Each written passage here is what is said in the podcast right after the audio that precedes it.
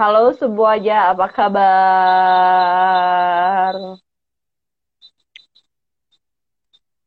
Um, tidak terasa, terasa sih sebenarnya nggak mungkin tidak terasa. Ini udah di akhir Lebaran, CU, Iya, dan sebentar lagi kita akan Lebaran. Kayak tinggal Oh, judulnya minggu self-love sih kan? beberapa hari. Oh, salah ya? Kok aku salah nulisnya ya? Forgiveness, astagfirullahalazim, self forgiveness. Ya Ya, Allah, ini bisa diedit nggak sih? ditulis aja di komen. Eh, bisa diedit nggak sih, Ra? Eh, aku nggak tahu. Aku juga nggak tahu. Kayaknya sih nggak. Ah serius Coba lah. aja kamu edit. Maafin aku aku guys, di sini. Maafin aku guys. Episode keempat Rarakes Time kita sudah bersiap untuk di akhir-akhir. Lebaran, akhir-akhir Ramadan ini mempersiapkan satu tema yang luar biasa namanya self forgiveness. Luar biasa. Seharusnya ini minggu lalu, tapi karena oh bisa bisa lu ganti ya, Ra? Eh enggak ya? Enggak, aku nulis di komen. Coba kamu pin komenku. Aku nggak bisa soalnya. Oke, oke. Harusnya minggu lalu, tapi em, kemudian em, Zahra sakit dan ya udah nggak usah aja. Gak masa gue sendiri ngomongin hal yang sebenarnya gue tidak paham. Jangan sedih. Kalau kalau di sini teman-teman belum paham, sama Wak juga. Nah, Oke, udah di pin ya. Oke, Oke. sudah. Jadi self forgiveness ya. Nanti mungkin aku harus ganti itunya. Begitu teman-teman dan maaf. Kok maaf? Gue udah belum apa gue udah maaf. Maksud gue adalah em, ini menjadi ajang yang sangat penting gitu. Karena em, akhir biasanya di akhir Ramadan itu kita akan saling bermaaf-maafan. Terus selain sebenarnya yang kemarin gue dan Zahra omongin adalah selain penting untuk memaafkan orang lain, yang paling penting sebenarnya adalah memaafkan diri sendiri. Nah, bagaimanakah cara memaafkan diri sendiri? Dan sebenarnya memaafkan diri sendiri itu kayak gimana? Sebenarnya sebelum ke sana ya, Raya, kayak kita akan mungkin lo bisa jerangin dulu nggak sih, Ra? memaafkan diri sendiri itu apa sebenarnya gitu? Karena um, I've been searching on it many days ya gitu. Kayak beberapa reference. Terus rata-rata tuh punya definisi yang berbeda. Nah menurut lo sendiri um, self forgiveness itu apa Gila.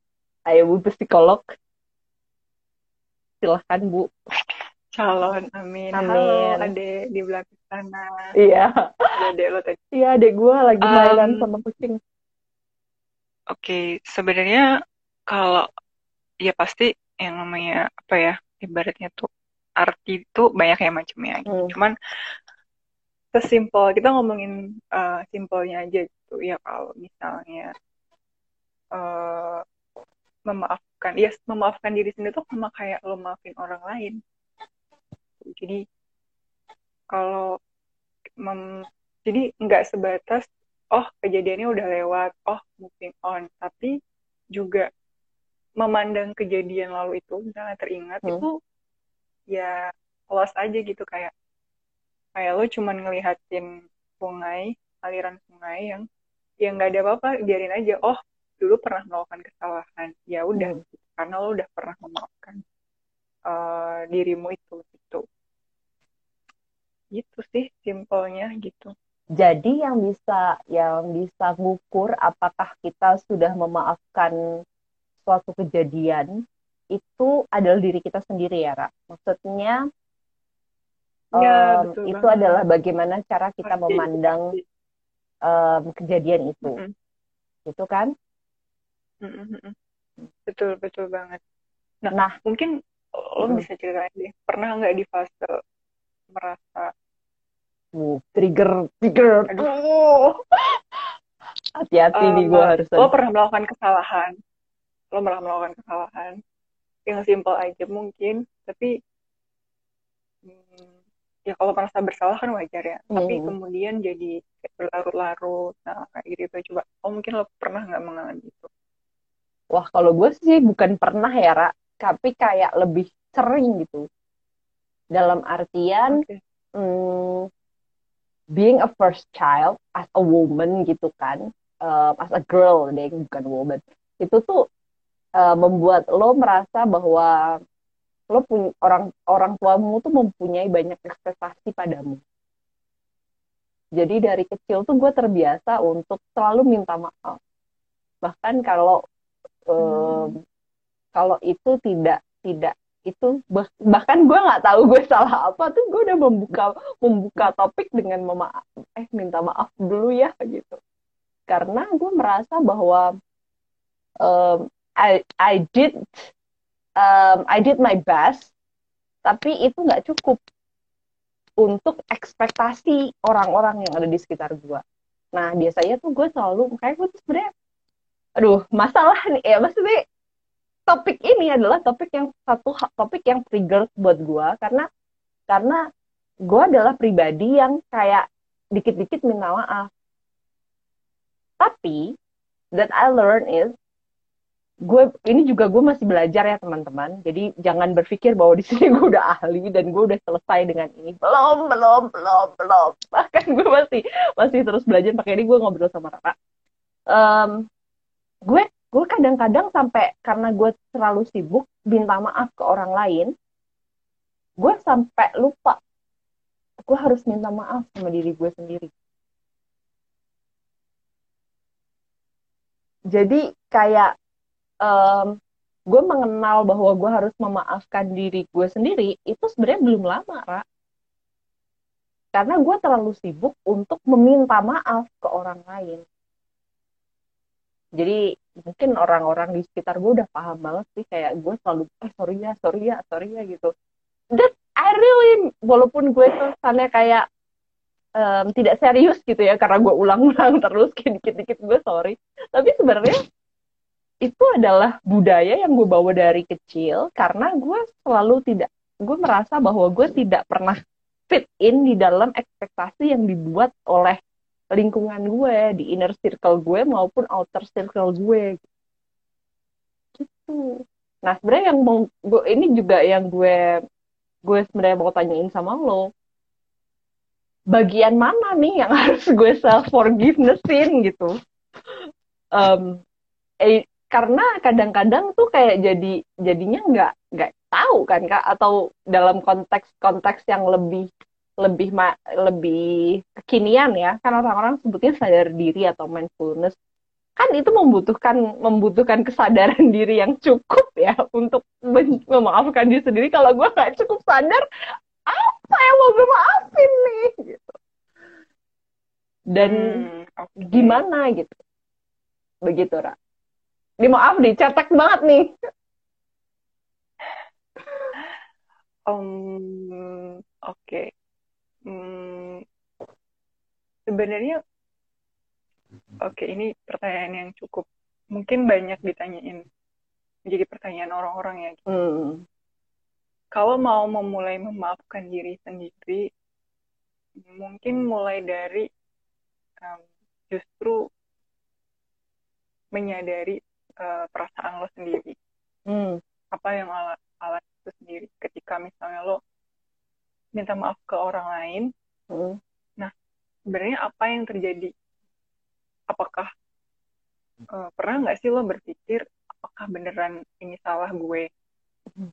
karena sometimes gue juga menyadari gue juga masih kadang seperti itu dan nggak tahu ya mungkin lingkungan di ya ini agak kontradiktif ya. Beberapa orang tuh kita mengenal orangnya malah nggak mengenal kata minta maaf.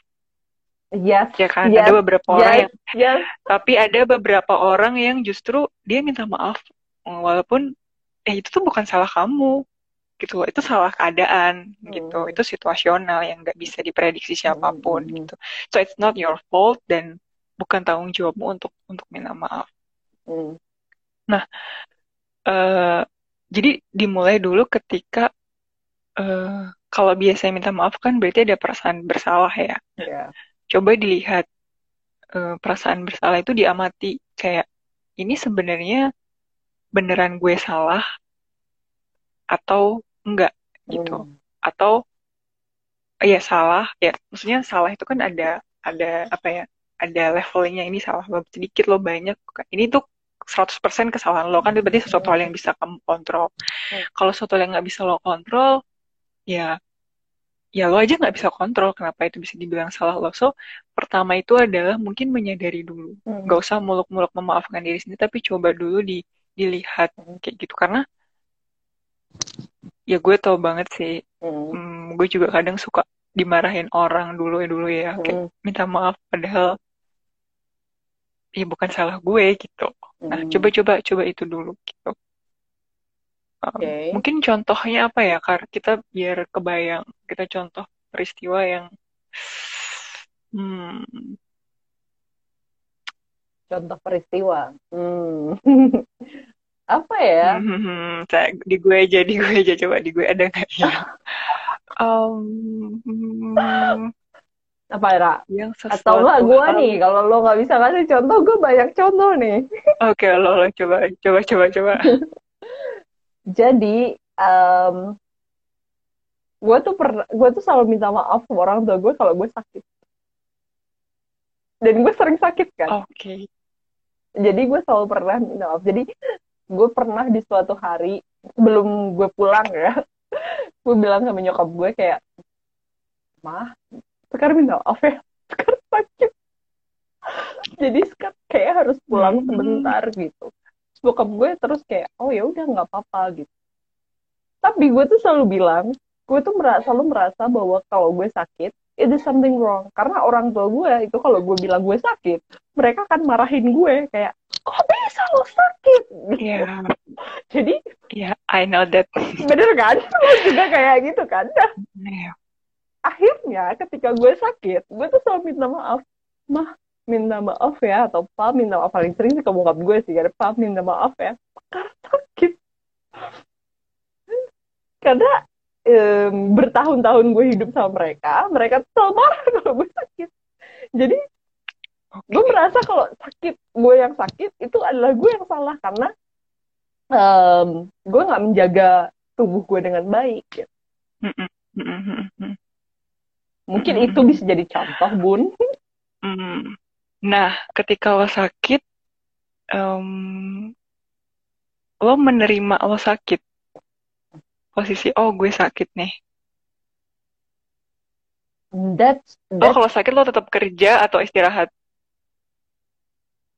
beda-beda bu, beda-beda bu.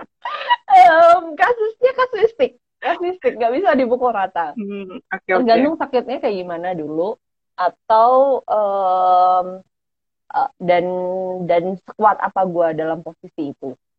Jadi ini nggak bisa dipukul rata juga. Tapi biasanya Hmm. em, kalau gue udah cerita sama bokap nyokap gue, itu gue udah nggak bisa nggak bisa nyelesain. Jadi ini juga sih yang kemudian jadi jadi jadi budaya yang kamu yang dibawa dari rumah itu kan berpengaruh sekali ya. Gue tuh nggak akan pernah bilang, gue nggak akan jerit, gue nggak akan jerit, gue nggak akan minta tolong orang lain kalau gue nggak bisa nyelesain sendiri. Jadi yang kalau gue bilang kayak wah kan sakit, kan sakit, it means gue udah nggak bisa tahan sakitnya. Dan sakit banget gitu. Gitu. Biasanya sih kayak gitu. Jadi Nah, gue udah kan sadar. ketika lo sakit, Mm-mm. Berarti Hmm. itu posisinya gue udah ketika lo sadar. sakit, lo minta maaf sama orang tua lo. Kayak Hmm. itu pasti ada ada reasoning, maksudnya reasoningnya panjang lah ya, Hmm. gitu. Nah, pertanyaan gue adalah, lo minta maaf ke diri lo sendiri nggak? Enggak, ya nggak sadar. Udah ribut banget, udah pusing. Udah kayak, ya Allah, gue Padahal yang sakit siapa? Gue. Dan gue tahu bahwa Iya. Eh, harusnya gue minta maaf ke diri gue karena yang gak bener itu tubuh gue menjaga tubuh gue sendiri gue menjaga tubuh gue Yes, itu gak bener gitu.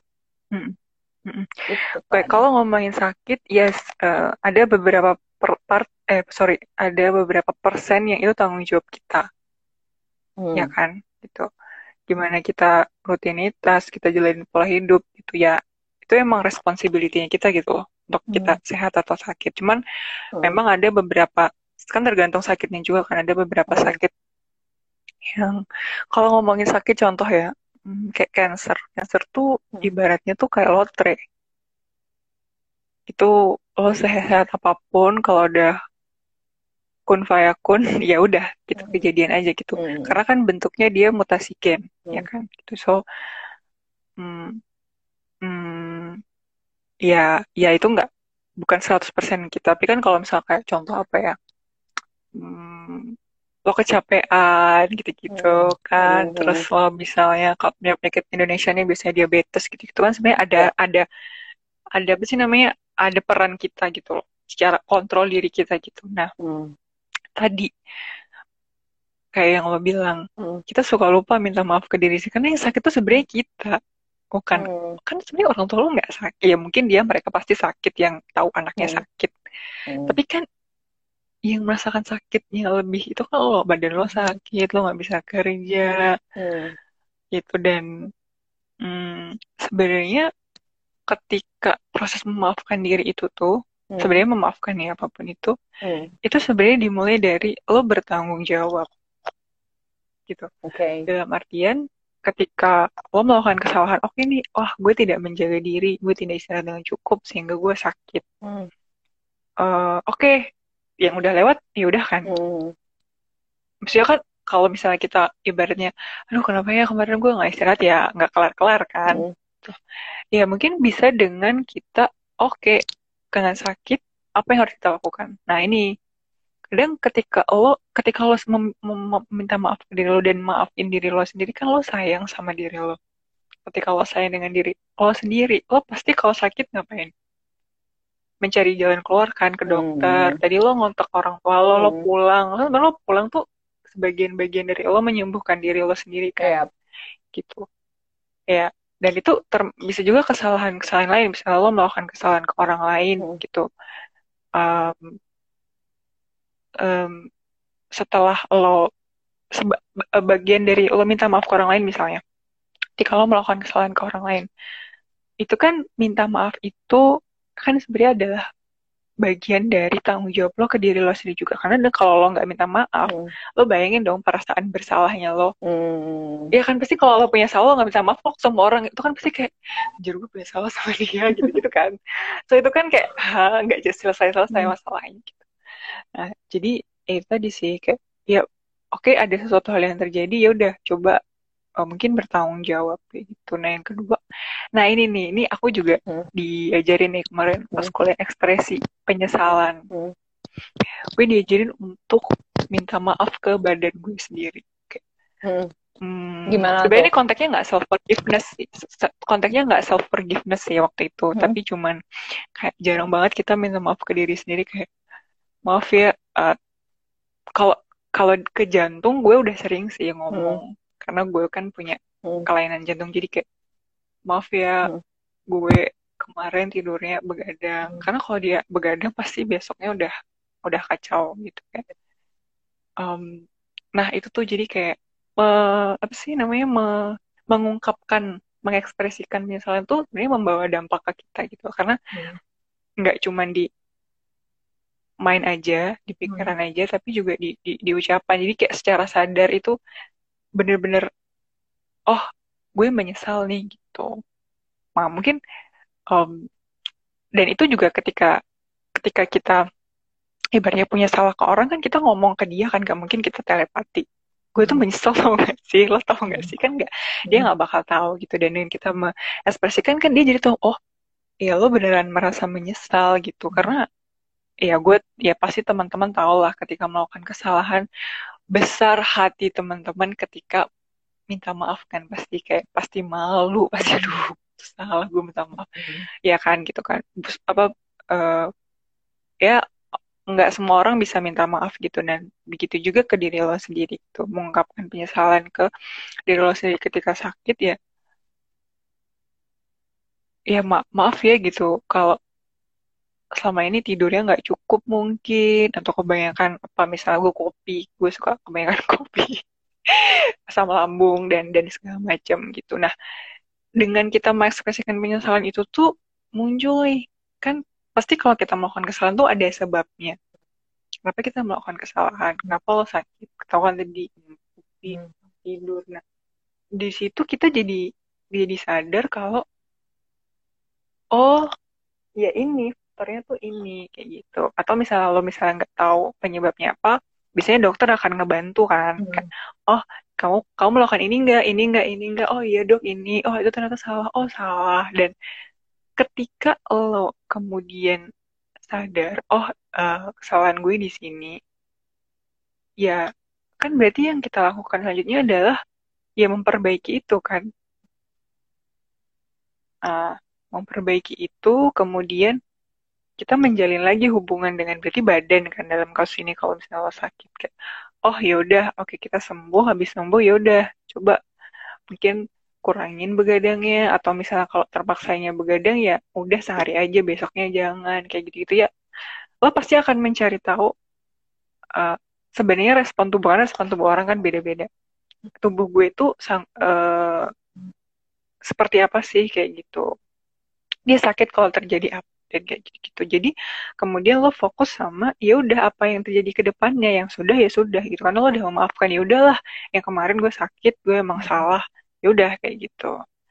Hmm, kayak gitu sih. Terus udah deh. Gitu. um, paling ya terakhir ini sih ya. apa sih namanya? Um, tadi balik ke lo harus sadari lagi sejauh mana lo salah gitu. Maksudnya dan kemudian jangan jadi kemudian menyalahkan diri sendiri kayak gitu hmm, contoh apa ya ya kayak kemarin sih yang yang cancer gitu karena gue ngerasa hmm, ibu gue tuh contohnya dia hmm. sangat kayak self blaming gitu loh kan hmm. udah udah hidup sehat udah gini gini gini gini tapi ternyata memang ya itu lotre gitu nggak ada hubungannya sama lo hidup satu mau hidup sehat apa pun ya udah gitu jadi it's not your itu bukan satu yang bisa kamu kontrol bukan hmm. tanggung jawab lo ya udah gitu betul. Jadi nggak kemudian menyalahkan diri sendiri gitu. karena kan sebenarnya perasaan bersalah itu sesuatu hal yang wajar kan. Hmm. itu wajar kalau salah. Tapi ketika tidak salah ya ya kenapa harus merasa bersalah gitu?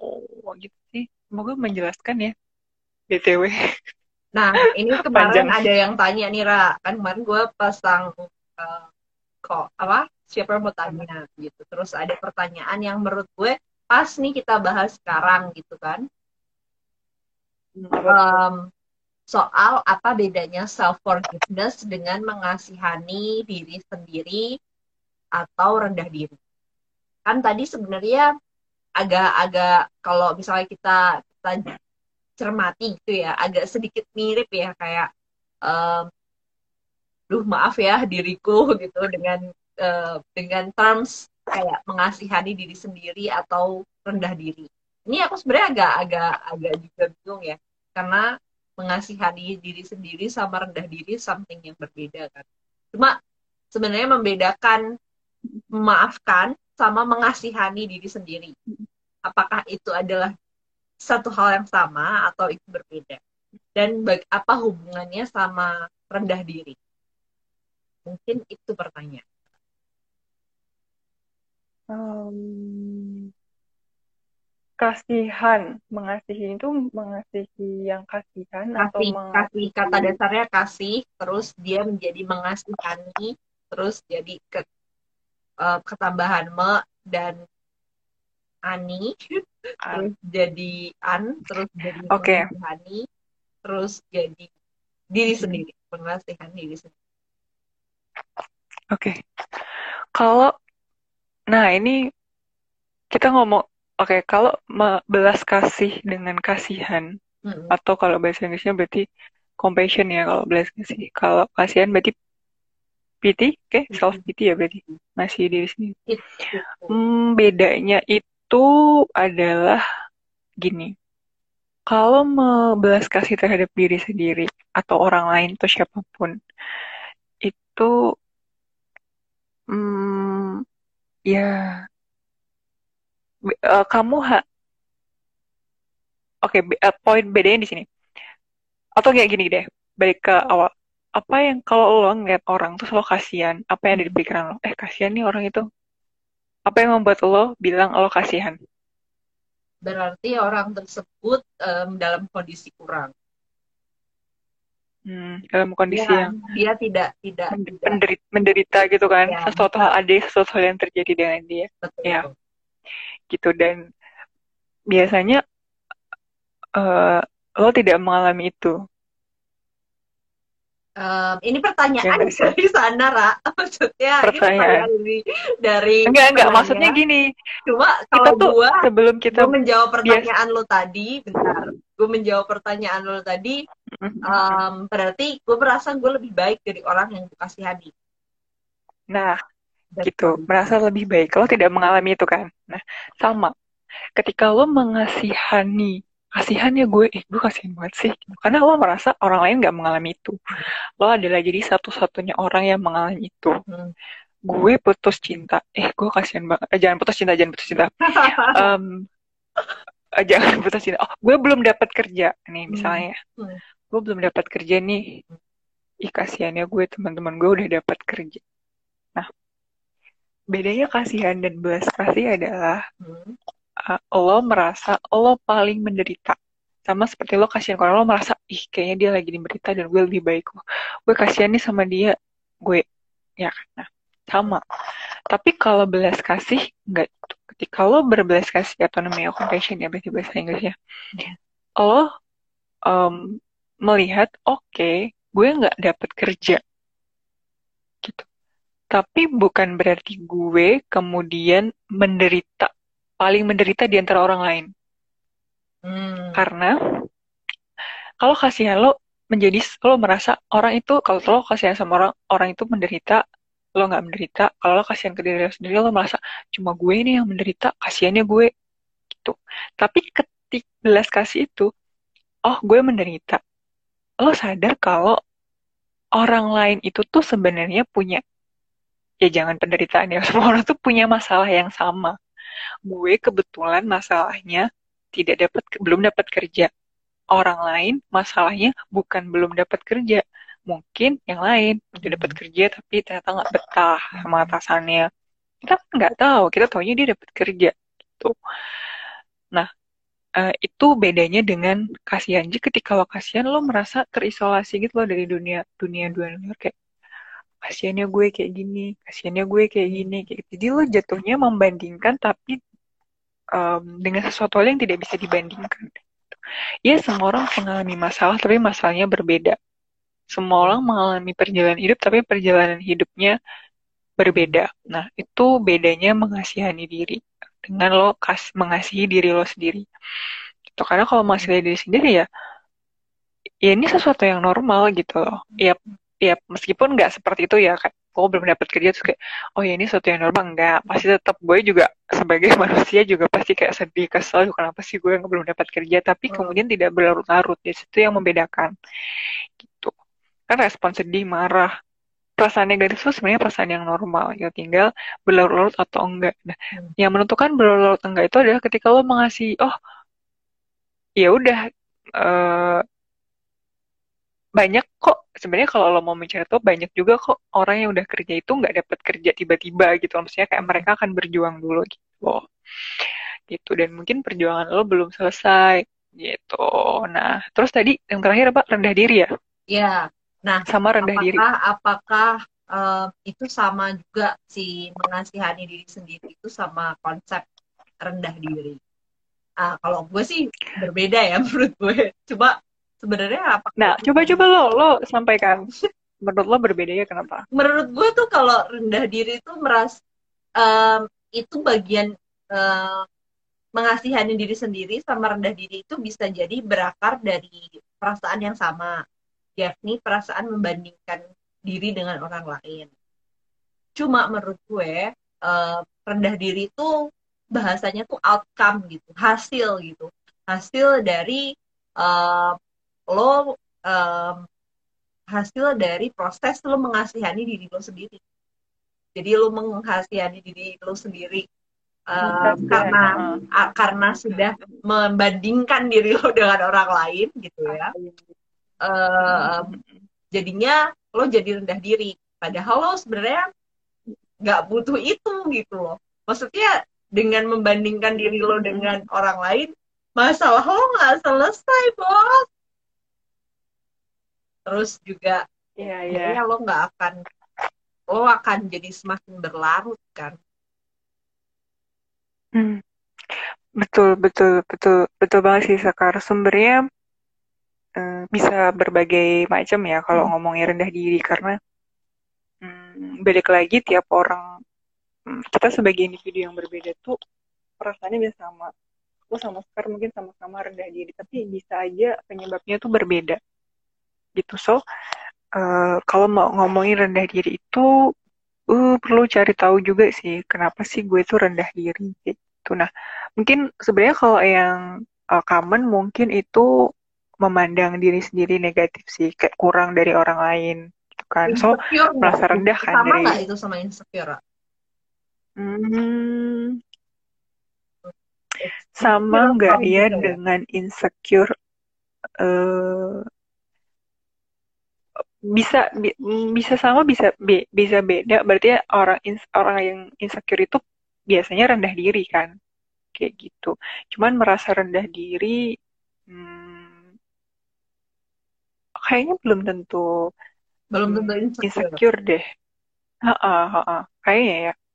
Nah uh, tapi uh, tapi sebenarnya hampir-hampir hampir-hampir sama sih. Maksudnya gini uh, ketika lo memandang diri lo rendah uh, kalau insecure kan berarti um, dua-duanya tuh bermula dari membandingkan dengan dengan dengan dengan orang lain. Meskipun rendah diri juga uh, apa ya lo merasa tidak oh kalau insecure kan ada unsur ketid merasa ketidak tidak sempurna juga ya. Mm. Nah, jadi sebenarnya ini kayak kompleks gitu loh kayak misalnya nih, mm. kalau misalnya kita ngomongin insecure yang paling sering dialami itu kan insecure tubuh ya. Mm. Nah, uh, lo karena tidak merasa sempurna dengan tubuh lo, mm. itu lo insecure. Nah, tubuh sempurna itu kan ada uh, orang-orang yang mendefinisikan tubuh itu sempurna ya dong. Lo nggak mungkin bilang uh, contoh hmm. hmm. contoh apa ya? Sesuatu hal yang berubah itu. Freckles freckles tuh dulu nggak sempurna. Orang nutupin itu. Ya kan? Semua berlomba-lomba untuk hmm, menggunakan krim. Krim anti aging kan pasti meninggalkan noda hitam. Noda hitam itu hmm. adalah freckles yang bisa tumbuh secara dari lahir bisa tumbuh karena uh, aging uh, aging itu apa? Iya sunburn. Nah uh, lo akan merasa insecure karena ih gue nggak cantik karena gue hmm. tidak sempurna. Gue punya noda hitam. Ya gitu. Karena uh, ada ada somehow di luar sana ada sebuah statement bahwa sempurna itu ya tidak punya noda hitam gitu kan. Hmm. mulus mulus. Uh, jadi kulit mulus. mulus gitu gitu. Oh jadi um, uh, itu uh, insecure kak. Jadi menurut aku nggak nggak jauh beda dengan dengan dengan rendah rendah diri ya gitu. Um, gitu. Nah tadi uh, balik lagi uh, rendah diri ini insecure itu tuh kita ngomong rendah diri aja deh. Rendah diri itu banyak banyak rendah dirinya tuh bisa bisa uh, penyebab yang berbeda-beda bisa juga rendah dirinya beda-beda. Mungkin okay. lo rendah dirinya di bagian apa? Gue rendah dirinya di bagian apa? Contoh gue rendah diri di bagian apa ya? Kepintaran. Gue sering merasa rendah diri kalau gue merasa bodoh. Gue bodoh. Gue selalu selalu kayak gitu kayak selalu mengutukin diri gue sendiri kalau habis baca buku. Kamu kan nulis pintar banget sih dan gue nggak paham gitu ya gitu. Oh dia bisa nanya gitu ya di kelas. Kok gue tidak punya pertanyaan seperti itu kayak duh gitu kan. Terus jadi gue nggak mau nanya.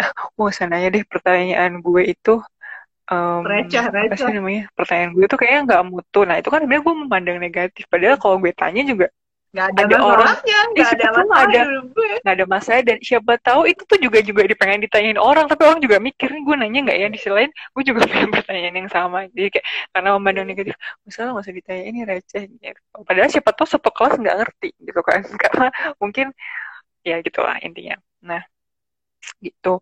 Beda nah, dengan tentu sebelum, beda dengan sebelum uh, sebelum okay. sebelum ini berlanjut ya tapi karena gue yakin okay. ini kalau dibedah sendiri itu kayak bisa tuh rendah diri cuma oh. kita harus kaitkan sama um, tema kita hari ini self forgiveness jadi um, biar apakah kemudian si rendah diri tadi itu adalah tahapannya self forgiveness atau malah kita harus menghindari rendah diri untuk memaafkan diri kita sendiri.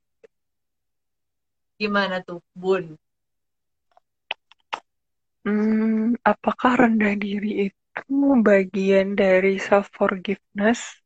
Hmm, bisa jadi. Hmm, maksudnya gini, ketika lo merasa bersalah biasanya, bukan biasanya, beberapa mungkin akan merasa rendah. Gue melakukan kesalahan nih, hmm. orang lain tidak melakukan kesalahan. Apa ya kata hmm.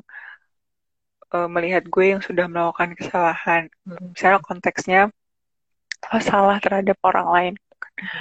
Nah, hmm, perasaan bersalah itu bisa membuat lo menjadi rendah diri gitu. Nah, uh, justru ketika lo memaafkan diri lo sendiri, lo menyelamatkan dari perasaan rendah diri yang berlarut-larut gitu. Gitu hmm. kan. Oke. Okay. Hmm, ketika lo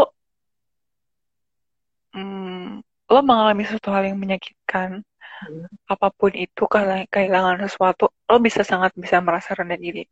Contoh, lo di PHK. Ketika lo kehilangan sesuatu, lo pasti merasa rendah diri dong, gue dipecat, orang lain enggak. Kenapa gue dipecat gitu-gitu kan. Hmm. Tapi kemudian adalah respon uh, kita terhadap apa yang kita alami itu yang membuat kita itu sebenarnya akan terus rendah diri atau enggak kayak gitu. Ketika lo melakukan kesalahan, kemudian lo merasa rendah diri, oke, okay, lo lo coba terima persen itu, oke, okay, gue rendah karena gue gue merasa rendah diri nih, soalnya gue melakukan kesalahan. Sedangkan uh, tadi misalnya gue melakukan kesalahan di kantor, ih, gue salah apa ya misalnya, uh, gue salah nih uh, ngirim report, oh kan malu ya, uh, gitu-gitu kan. Nah, kemudian, nah dari situ kemudian lo memaklumi.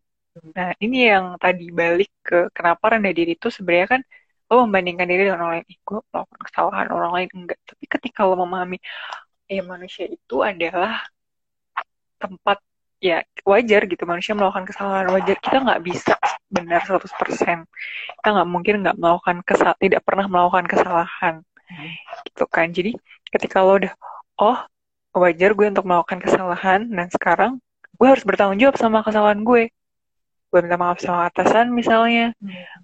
terus kemudian uh, terus kemudian gue berusaha untuk oke okay, kenapa ya gue bisa melakukan kesalahan hmm. gitu jadi bukan membiarkan perasaan itu berlarut-larut kemudian sibuk membandingkan dengan orang lain tapi kemudian mencari tahu kenapa sih gue melakukan kesalahan itu ketika lo sudah tahu oh ini kemudian kan lo jadi kayak oke okay.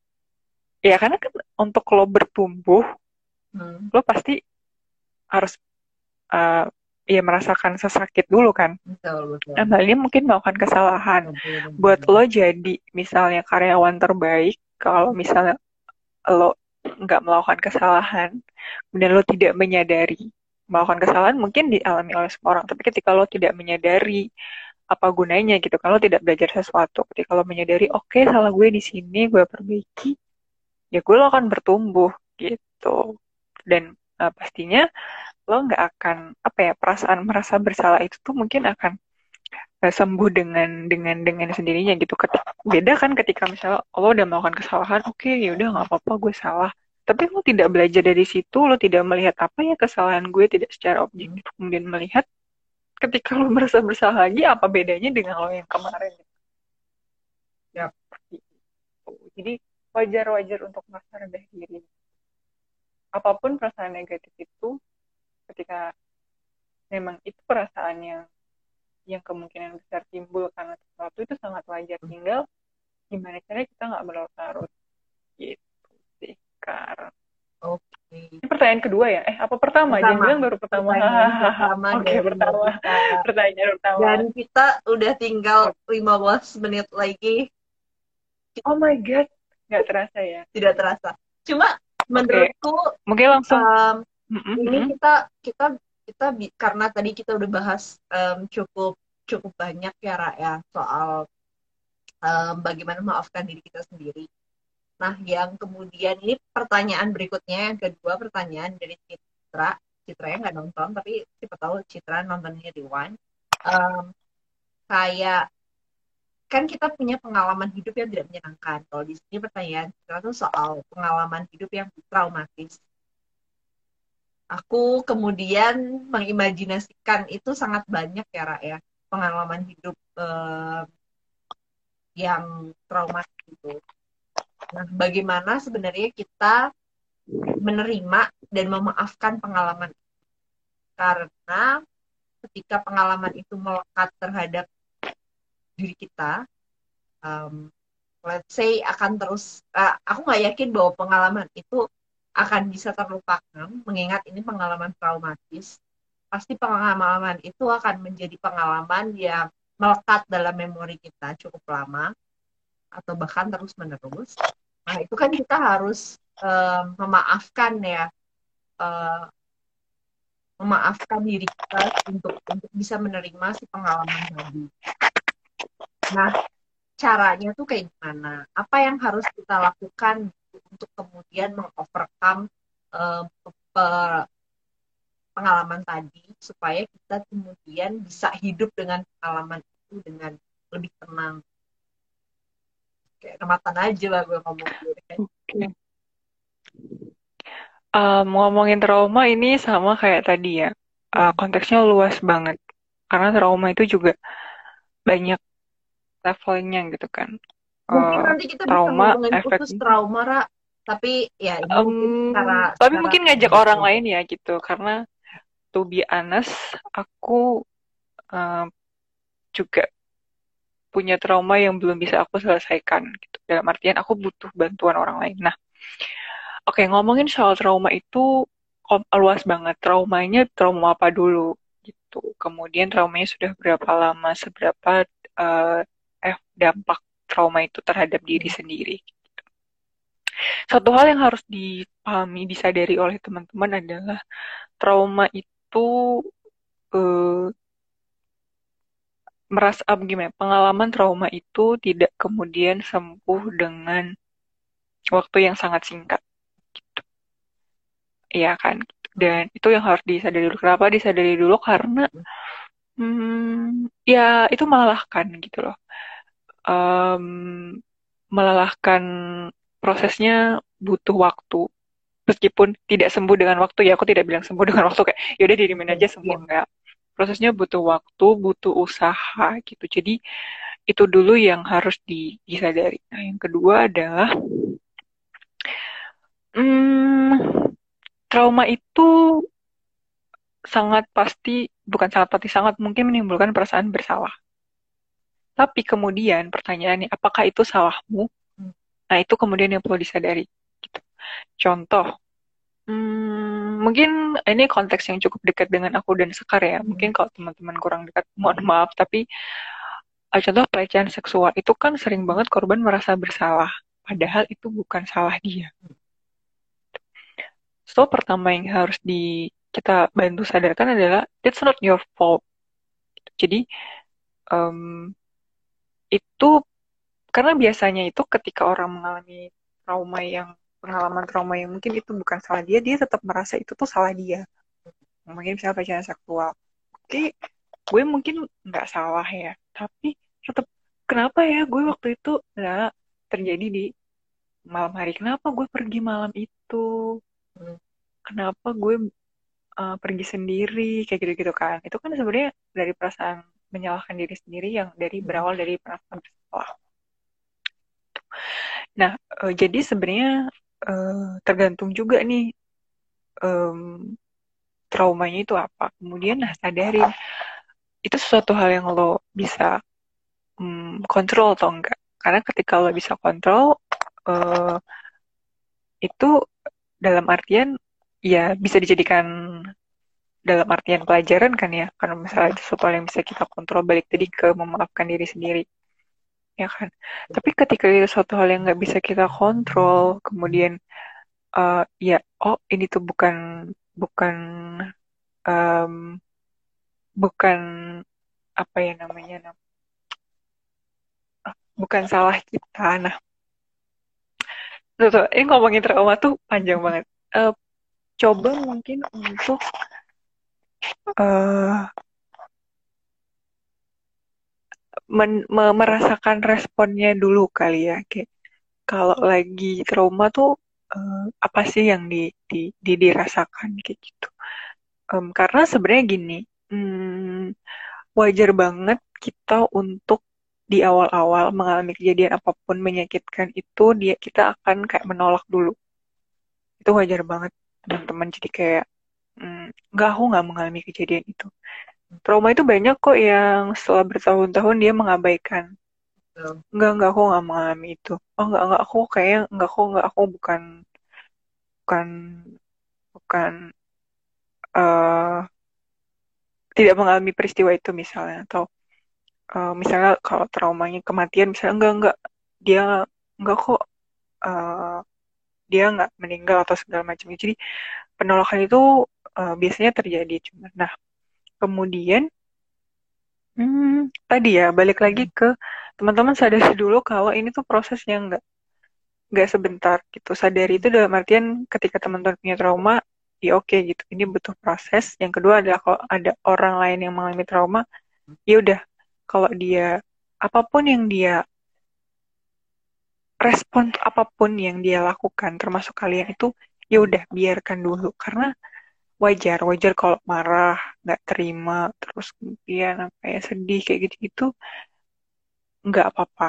gitu. Nah kemudian uh, mulai menyadari eh, responnya gitu. Oh, gue nangis kenapa? Oh gue sedih gue marah kenapa? Oh aku tuh nggak terima diginiin. Nah kayak gitu gitu nah setelah uh, nah ini proses trauma itu tadi hmm, karena karena panjang ya aku nggak bisa bilang uh, bilang apa ya kar. Jujur gue tidak bisa bilang kayak tips and trick kayak gitu karena tadi iya. trauma sangat gue jujur sangat berhati-hati terhadap itu gitu. Jadi kalau teman-teman merasa butuh bantuan uh, coba cari bantuan. Bantuan itu dalam arti hmm, bisa teman tuh bisa kemudian um, keluarga butuh support kan hmm. pasti kayak gitu. Kemudian karena trauma tuh nggak cuman dari traumanya tapi juga ke dirinya ya. jadi sisi psikologisnya juga kemudian uh, harus mengurangi stres kayak gitu-gitu. Jadi uh, misalnya kayak um, banyak sih banyak ada. Nah dan ini personal banget. Kenapa trauma personal banget? Gue nggak bisa bilang misalnya gini. Hmm, misalnya oke okay, aku pakai contoh diriku ya hmm. aku misalnya aku bukan misalnya aku memang punya trauma uh, pelecehan seksual hmm. aku nggak bisa aku menerima itu hmm. aku masih dalam proses menerima pun aku masih dalam proses menerima dan hmm, menerimanya bertahap dan itu aku lakukan best aku tuh orangnya seperti apa kan pasti orang tuh punya uh, agama percayaan kemudian um, motivasi hidup dan segala macam ada banyak faktor orang itu me, apa ya ibaratnya melihat sesuatu peristiwa. Nah, gue kemudian dibantu dengan mm, ya mungkin uh, gue yang bisa menerima itu. Ketika hmm. itu terjadi dengan orang lain, dia nggak bisa menerima itu. Um, uh, kemudian mungkin ini alasannya kali ya, maksudnya hmm gue jadi feminis tuh karena itu awalnya akarnya dari situ. Mulanya ya hmm. bukan awal mulanya gitu. Mungkin karena itu kali ya mungkin ada banyak hal kemungkinan gitu. Tapi kan itu untuk seseorang yang religius seperti gue. Gue nggak bisa bilang kayak misalnya seseorang kayak Kayak gue, uh, kayak gue terus patah kaki. Terus gue bilang ya mungkin cuma Allah yang bisa. Kalau gue patah kaki mungkin gue nggak akan sekuat lo. Nggak bisa gue ngomong kayak gitu gitu nggak bisa. Semua ketika lo datang ke psikolog pun penanganan itu trauma yang sama. Kejadiannya mungkin kurang lebih sama orangnya beda bisa beda. Bisa beda approachment. karena tadi kita balikin lagi orangnya orangnya seperti apa. Kalau religius oke kita bisa bawa religius mungkin kalau orangnya banyak- ada banyak faktor gitu. Jadi em, mungkin saran yang bisa aku lakukan coba di dikenali dulu apa yang menimbulkan trauma itu. Traumanya apa? Kemudian dikenali perasaannya seperti apa? Terus kemudian efeknya tuh seperti apa? Karena gini trauma tuh suka kita nggak sadar dampaknya. Misalnya contoh aku tuh mimpi buruk. Mimpi buruknya tuh agak kurang kurang nyambung. Hmm. tapi eh, tapi mulainya dari eh, ada ada nyambung aja gimana ya? Maksudnya gue tidak awalnya tidak sadar kalau gue mimpi buruk tuh karena trauma itu. Tapi akhirnya sekarang gue sadar oh karena itu gitu. Nah jadi pertama coba dikenali dulu. Kalau memang tidak bisa karena memang beberapa trauma bisa bisa healing sendiri gitu. Misalnya kalian bisa kemudian mungkin menjalankan menjalani hidup yang sehat secara psikologis ya. Maksudnya kayak mindfulness kemudian sadar kalau itu ya peristiwa masa lalu yang emang gak usah diapa-apain. Gue inget banget film apa sih yang eh, yang main tuh pokoknya gue inget banget kata-katanya udah kejadian. Udah kejadian dan lo nggak bisa ngapa-ngapain. Nah itu buat beberapa orang bisa kayak ya udah udah kejadian lo mau gimana lagi? Gitu. Yang saatnya lah gue move on moving on gitu kan. Tapi nggak semua orang bisa seperti itu. Kalau dan selama kalian merasa gue kayaknya butuh bantuan orang lain nggak apa-apa. Butuh bantuan orang lain itu tidak melulu hmm, cur curhat atau ke psikolog. Bisa misalnya kayak um, eh gue mm, pengen mindfulness nih belajar mindfulness gue ngajak orang karena biar yaudah kita bareng punya teman semangat bareng kayak gitu, -gitu. jadi eh, silahkan apa ya eh, cari bantuan eh, teman-teman yang teman-teman nyaman gitu sih kalau soal trauma ya, aku tidak bisa ngomong banyak selain tadi mengenali perasaan atau respon trauma itu sendiri karena tadi trauma itu cukup cukup cukup cukup kompleks kita nggak tahu traumanya apa orangnya seperti apa gitu daripada nanti gue salah dan menjebak Oke, membuat Ra. kalian tersesat gitu sih. Kalau trauma btw ini jam berapa? Oh dua satu dua lima. udah kan dan pertanyaannya. um, ada banyak yang bergabung sebenarnya dari tadi silih berganti. Tapi kayaknya masih ada temanku Gayatri from India. Hai Gayatri. How's India. Are you okay I hope that you are fine and healthy and safe. Gitu. Banyak sih tadi ada per, ada sebenarnya ada ada request dari um, monojinasi dia minta kita untuk bahas soal intergenerational trauma. Mungkin nanti kita bisa bahas. Tapi mungkin sebelum bahas intergenerational trauma kita bahas trauma dulu ya. Karena kayaknya 15 menit menjelaskan trauma tadi itu kayak baru pengenalan gitu nggak baru ada apa-apanya iya. assalamualaikum mungkin gitu. mungkin kita ngajak uh, orang lain ntar gue coba ajak teman gue kali yang ngomongin ngomongin soal uh, trauma yang lebih lebih lebih lebih paham. Betul banget. Penanganan kasus trauma. Iya. Tapi kayaknya waktu kita tinggal Hmm. 4 menit lagi Ra dan gue sedingin sedikit merep up nanti lo tambahin ya dari wrap up gue apakah kemudian Hmm. ada yang tertinggal gitu kalau tadi sebenarnya kita men- dari awal nih karena tema kita adalah self forgiveness sebenarnya eh, sebelum melakukan self forgiveness itu kita perlu banget untuk menyadari eh, soal diri kita sendiri jadi menyadari diri sadar diri lah atau mungkin istilah kerennya sekarang tuh lagi mindfulness tadi. Menyadari dan kemudian mengidentifikasi nih kesalahan nih ini terjadi nih siapa yang harus bertanggung jawab? Dan dengan di situ kita coba bakalan memilah gitu mana yang mana yang kemudian menjadi salah kita dan kita harus memaafkan diri kita sendiri atau membiarkan itu yang terjadi ya udah terjadi karena itu bukan salah kita juga gitu ada faktor X, Y, Z atau mungkin faktor yang lainnya yang nggak bisa kita kontrol it means kita nggak perlu um, apa ya tidak perlu menga tidak perlu uh, memaafkan hal-hal yang minta maaf soal hal-hal yang bukan salah kita itu. Tuh. Terus tadi ada pertanyaan soal apakah um, me memaafkan diri itu sama dengan mengasihani diri sendiri. Um, itu hal yang berbeda. Mengasihani diri sendiri itu berdasarkan dari poin kita membandingkan diri kita dengan orang lain. Sedangkan kalau kita memaafkan diri kita sendiri itu kita tidak perlu sampai harus membandingkan diri kita dengan orang lain. Kita hanya perlu sadar diri. Cuma kalau kaitannya dengan rendah diri, bisa jadi um, kita rendah diri itu bisa jadi medium untuk kita bisa sadar bahwa oh gue harus maafin diri gue sendiri nih. Kayak gitu ya Raya. Nanti tolong Rara kenal gitu. Dan so berikutnya soal um, bagaimana kita dealing kalau mungkin memaafkan diri kita terkaitannya dengan trauma. Trauma banyak banget masalahnya. Um, dan tadi Rara sebenarnya menjelaskan sedikit banget, tapi poinnya um, menurutku oke okay banget bahwa kita harus mengenali si trauma tadi.